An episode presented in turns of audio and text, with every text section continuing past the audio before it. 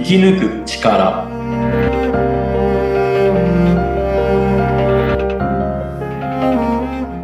こんにちは、川口天満です。こんにちは、インタビュアーの小室美智子です。天満さん、よろしくお願いします。よろしくお願いします。はい、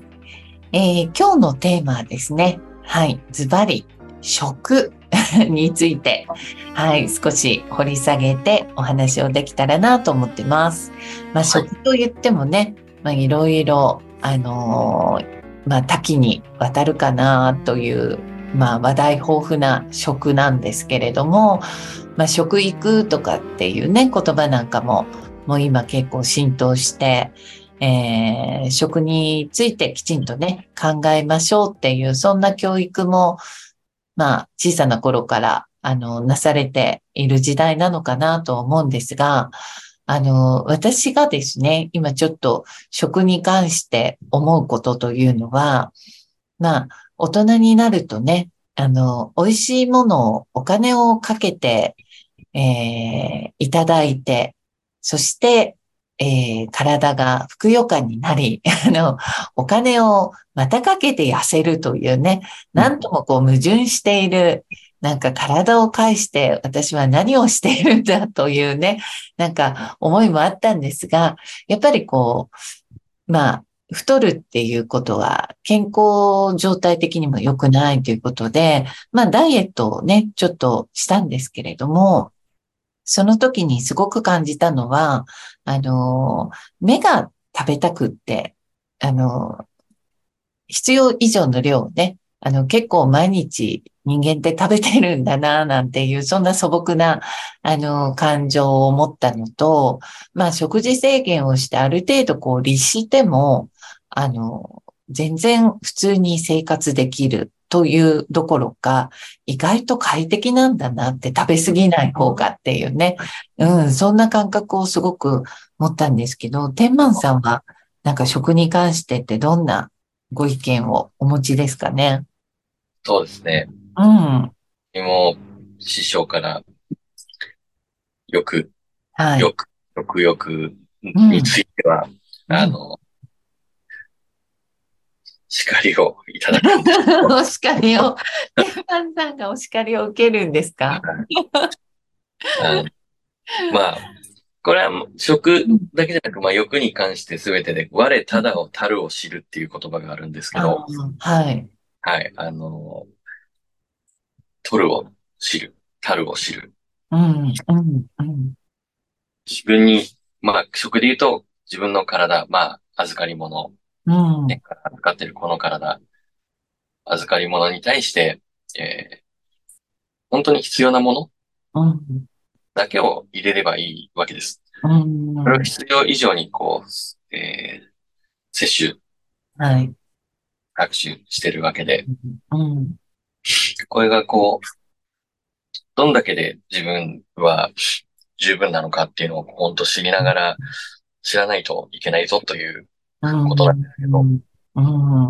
今、そうなんですね。もうやっぱり溢れてますので、その欲に負けてしまいますよね。僕も負けます。そうなんですよ。このね、8月のこの暑さで、ビールも美味しい、かき氷も食べたいとかね、テレビをつければ、街を歩けば、もう美味しいものがそこら中にあるじゃないですか。で、そんなに欲していなかったのに、なんでしょうね。やっぱり見ると、なんかついつい誘惑に負けてしまうっていう。はい。僕も、修行中です。これがなんか律するコツとかあるんですかね？本当師匠は、美味しい、まずいじゃない、本当に必要なものだけ入れなさいって、やはり言うんですけど。難しいですよね、それってね。で、ちょうどそうですね。食に関する健康とかを扱っている、ある先生と、対談したんですよね、ちょうど。はい。で、まあ、その方も、栄養学とかも詳しくて、これがいけないんだ、これが悪いんだっていうのは、まあ、いろいろ知ってて、教えてくれたりはくださったんですけど、まあ、もちろん、あったは、オリーブオイルがいいとか、でまあ、その人曰く、結局、これダメ、あれダメって言ったら、結果、食べるものはほとんどなくなる。もう野菜とお米と、だからそこでストレスになるよりか、本当の健康で言ったら、まあ、そういったメンタルとかも全て含めて、やはり自分に必要なものっていうのをちゃんと理解して、やっぱこの何も勉強しないで、欲だけでいくとやっぱ食べてしまうし、そういうものを気にせずに、摂取してしまうので、ちょっと僕も考えるきっかけにはなりましたね。ああ、ちょっと何も考えずに摂取してるなとは。そうですよね。なかなかこう、考えるきっかけすらあんまりこう、今って持たなくても、なんかこう流れていってしまうというか、次から次に本当に美味しいものだったり、コンビニに行けば新しいスイーツが並んでいたりとか、で、ちょっとこうね、まあ、メディアに煽られるように、これ流行ってるのに食べたことないのなんてなると、早く食べなきゃ、なんていうね。なんかそんな踊らされている、ね、自分もいるなと思うんですけど、本当にこう健康的に何かまずいぞとかね、そういうことがないとなかなか見直さずにいつもの通りに食べているというね、ことが結構多いんですけど、なんか、やっぱり少し見直すことで、食なんだけど食だけじゃない、いろんなところを見直す一つの最初のこうきっかけになるんだな、なんていう経験は、私すごく感じたんですよね。ね、なかなか自分でっていうのは難しいんで、僕もちょうど先週1週間も経ってないですかね、前週のお寺さんに前あって行かさせていただいて、いろいろ勉強、座禅だったり、料理、前週だと食事も修行っていうものすごく厳しい、たくあんも出てくるんですけど、音を立てちゃいけない。大変な、どうやって召し上がるんですかね。昔は、飲み込んだそうですけど、まあ、それはそれで、ちょっと、あれですよね。立てないようには、しましたけど、まあみんなポリポリ脅してたんで。どういうメニュー的には、野菜、お汁、ご飯、お豆腐、おのものの5種類ですね。で、もう食べ方もあって、まあ一切音を立ちちゃいけないので、たくあんは2個あるんですけど、1つは、残しておいて、最後、全部、それを洗うんですよ、器を。で、器も、まあ、最後重ねるけど、ちゃんと、一個ずつがこう、重なって入る大きさにちょっとずつちっちゃくなってるんですけど、音がしちゃいけないんで、で、高尾山の、まあ、ふもとにあるんですけど、まあ、仲間の弊社と行きまして、毎年、夏行ってるんですけど、そうなんですね。先週のお寺に伺っていただいて、ただ、その後に、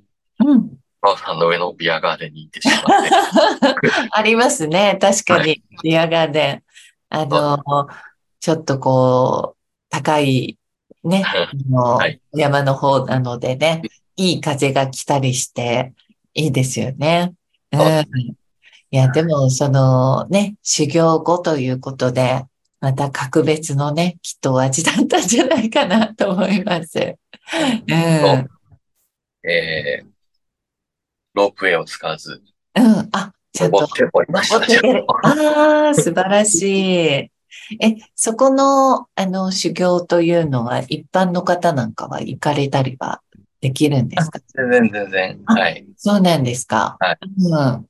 コースとしては、その、何日間とかっていうのはもありますけど、一日で、座禅だったり、はい。精進料理いただく。あ、はい、そういう体験的なのもあるんですね。はい、いやでも、そういう何か、考えてみようという感じで、何かね、一日体験をしてみるとか、なんかそういうのもいいですよね。うん。僕に感謝する、命をいただくっていうこととか、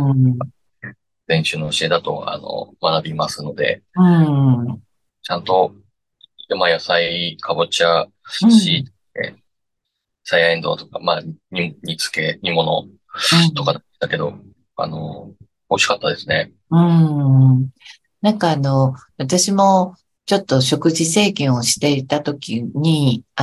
腹持ちを良くするために、いつもより炊いたりとかする時も、噛む方が食べた感がするから、ちょっと固めにとか、あと、やっぱり品数少なかったので、おのずと、ゆっくり食べたりとか、あと、今これを食べてるんだっていうのは当たり前のことなんですけど、ちょっとよく思いながら、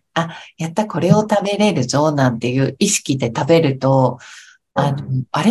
私なんかどういうふうに食べてたのかななんてちょっと反省したんですよね。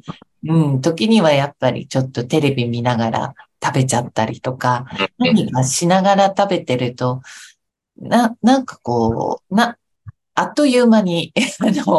なくなってしまっていたとかね。なんか味も、こんなもんだろうなっていう自分の思い込みで食べているとか、結構そういう経験を、なんか普段はしちゃってるんだな、なんて改めて思ったりもしたので、なんかたまに粗食にするっていうのが、発見があったりしますよね。そうです。忘れがちな、やはりそうですね、一度。感謝だとか、練習も一口食べたら箸を置かなきゃいけないんですよ。あ、そうなんですね。で、味わいながら、なんですけど、やっぱり、出てきた瞬間は少ないなとは思うんですけど、満腹にはなりましたので、ゆっくり。でも本当、そうですよね。なんか一つ一つ考えながら、ちゃんと味を、お口と、なんて言うんでしょう、頭とっていうか脳とっていうか、そういうふうに感じながら食べると、全然違うんだなっていうのはありますね。そうですね。ちょっとそんな、経験大事ですよね。そうですね。今日は控えれそうです。そうですね。まず、あれですね。天満さんのよくおっしゃる、食事が出てきたらきちんと感謝をして、一つ一つを、マナーに沿ってと言いますかね。そんな感じでゆっくり味を感じながら食べたら、一番お金のかからない素晴らしいダイエット法になるかもしれないですね。そうですね。ちょっと、それだったらね、皆さんも日々の中でできたり、継続しやすいかと思いますので、